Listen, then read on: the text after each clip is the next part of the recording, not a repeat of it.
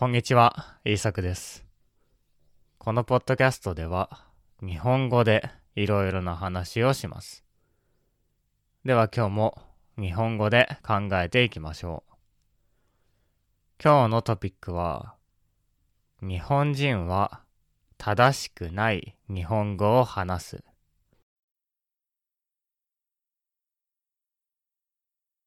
私たちが言語を勉強するとき、なるべく正しい言語を勉強しようと思います。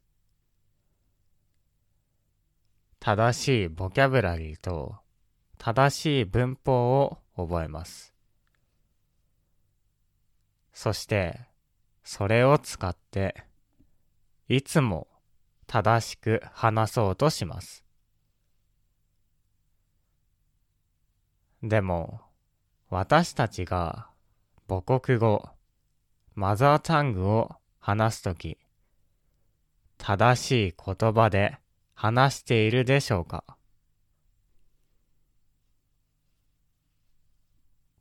おそらくですが、生活の中の80%ぐらいは、あまり正しくない言葉で話していると思います。あなたが忙しいビジネスマンで、いつもミーティングばかりしているのなら違うかもしれません。その時は、フォーマルな話し方をして、正しい文法で話すようにしているでしょう。でも、もし、普通の生活をしていて、友達や家族と話すとき、ほとんどの会話はあまり正しくないと思います。これは私も同じです。私が日本語で友達と話すとき、あまり綺麗な文法で話してないと思います。例えば、二人の友達が話しているとしましょう。その時は、こんな会話になると思います。そういえば、どうだったの？どうだったのって？あの、デートだよ。こないだ、ようやくデートに行けたんでしょああ、めちゃくちゃ良かったよ。めっちゃ緊張したけどね。これは、友達との普通の会話だと思います。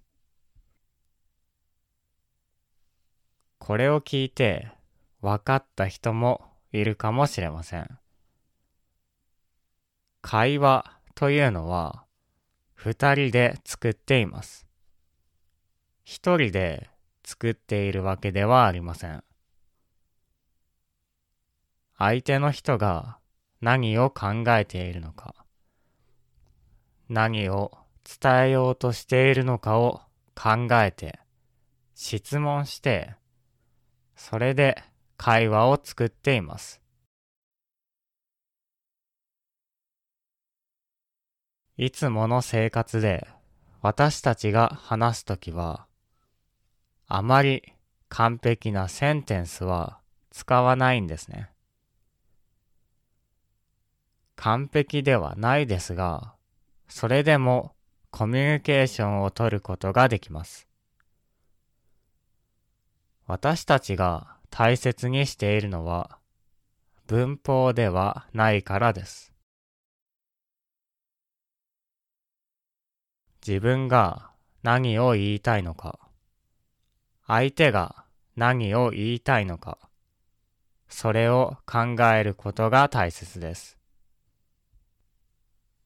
わからないときに質問することが大切です。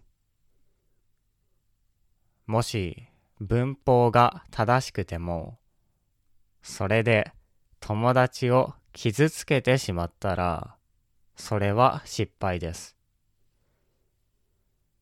会話の失敗は文法やボキャブラリーを間違えることではありません。コミュニケーションを失敗することが会話の失敗です。だから私たちが勉強することと会話をするときに本当に大切なことは少し違うんですね。会話が上手な人はこのことが自然と分かっています。だからいろいろな人と会話をすることができます。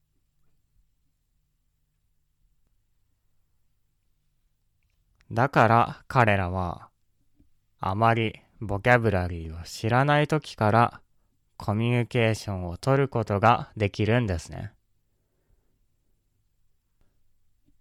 会話は間違ってもいいし完璧じゃなくていいことを知っているからです。カジュアルな話がしたいときはあまり文法が正しくなくても大丈夫です。むしろネイティブスピーカーたちは間違った文章を話します。間違った日本語を話しています。それでも大丈夫だからですね。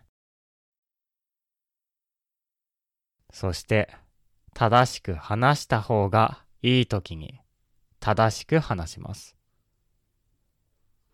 とても大切な話をするときや、仕事をするとき、あるいは、たくさんの人の前でスピーチをするとき、私たちは正しく話します。でも、実は、そういうのはとても難しいです。だからみんな緊張します。ネイティブスピーカーでも緊張しますね。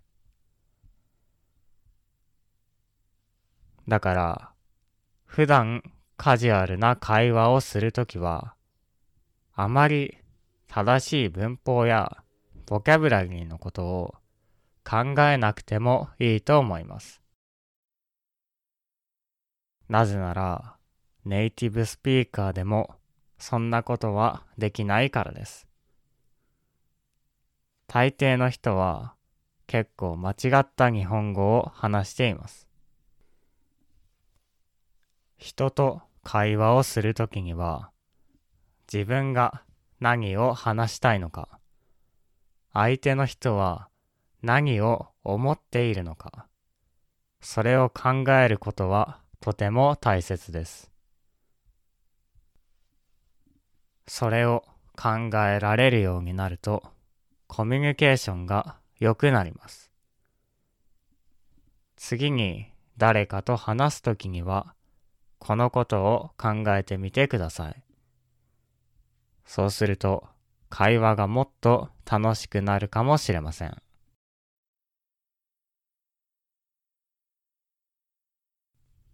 はい。今日の話はどうだったでしょうか？正しくない日本語を練習する人はいないかもしれません。でも、やってみると面白いと思います。正しい日本語も大切ですが、これも大切です。